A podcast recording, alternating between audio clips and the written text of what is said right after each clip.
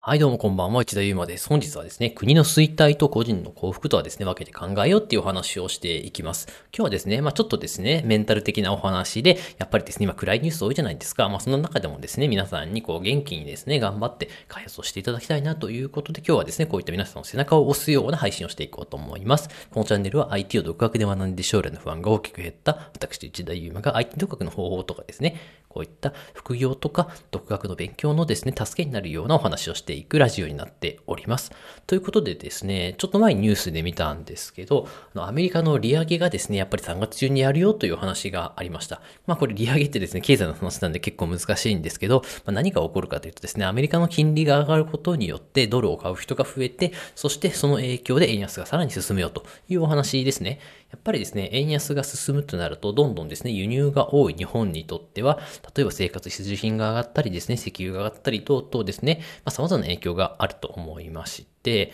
まあ、今の政治の状況を見ているとですね、まあ、この国が衰退していくのは避けられないなっていうですね、ちょっと話をしているんですけど、これを聞くとですね、やっぱり皆さん元気がなくなってしまうかなと思うんですけど、僕はですね、そうは考えずに、まあ、国の衰退と個人の幸福って、僕はですね、ある程度相関はあるものの、まあ、完全に一致するわけではないというふうに考えています。まあ、なぜならですね、国が衰退していったとしても、円安が加速していったとしてもですね、まあ、僕が狙っているような外貨を稼いで、その分ですね、多く日本円を稼ぐことによって、こう国の衰、国は衰退しているんだけど、別に自分はですね、不幸かといったらそんなことは僕はないと思うんですよね。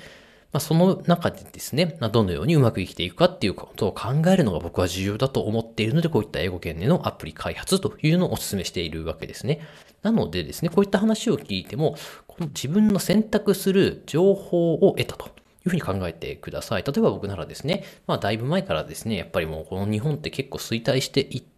日本人から多くマネタイズするのはもしかしたら難しいんじゃないかなというふうに考えていたわけです。まあそうするとですね、別にイコール不幸になるっていうわけじゃなくって、じゃあ日本が衰退していくんならどうやって楽しく暮らしていくんだろういけばいいだろうって考えた時にですね、まあ、日本人からのマネタイズに依存しないっていうところを考えたわけです。まあ、幸いですね、僕はアプリ開発ができるっていうこともあって、ものも場所もですね、制限されない英語圏向けにアプリを出すのがですね、ベストだというふうな考えに至りました。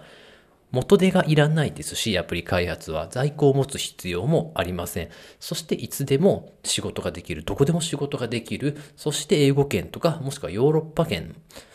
まあ、もっと言うならですね、アフリカ圏にアプリを向けてアプリを出すこともできるわけですよね。まあ、そうするとですね、日本にいながら、こう日本円に対して高くなっているドルでお金を稼ぐことができます。そうするとそのドルを日本に変えたとき、日本円に変えたときっていうのは、かなり多くの日本円が入ってくることになりまして、まあ、経済的な不安っていうのはかなり減るなというふうに考えたわけです。まあ、このように考えると、別に国が衰退しているからといって僕たちに何もできないわけじゃなくって、その中で僕たちにできることを考えて、ま、日々実行していくことがとても大切だなというふうに考えたので、僕はですね、全くネガティブにはなっておりません。国の衰退っていう一つの情報があって、その情報を得た後、まあ、そのように選択したので、あとはですね、決めたらやるだけということでですね、日々、今ですね、Android 版を開発しているところなので、まあですね、なかなかですね、結構あの僕、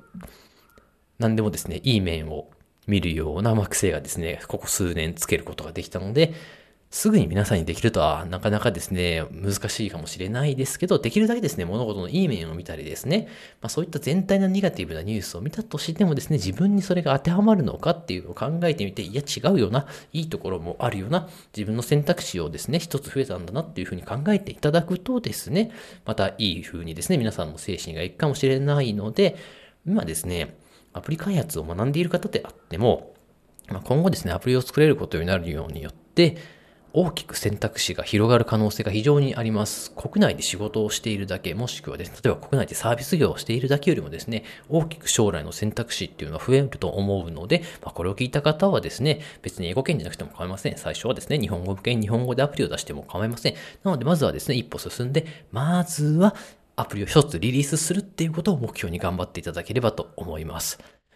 まあ、そしてですね、別になんかアプリ開発っていうと、例えば Swift とかですね、 Kotlin とか、 React Native とかで書かないといけないような気がするんですけど、そんなことはなくてですね、 Adalo という、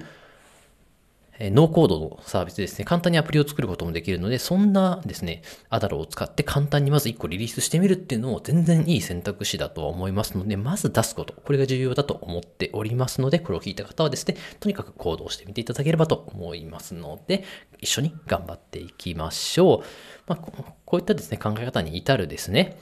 流れっていうのを僕のメールマガジンの方で配信しておりますので、ぜひともですね、ご興味ある方はですね、概要欄にあるですね、リンクから一度お読みいただければ、まあ、また皆さんのですね、参考になるかなと思いますので、購読してみてください。それでは本日も最後までお聴きいただきありがとうございました。また次回のラジオでお会いしましょう。さようなら。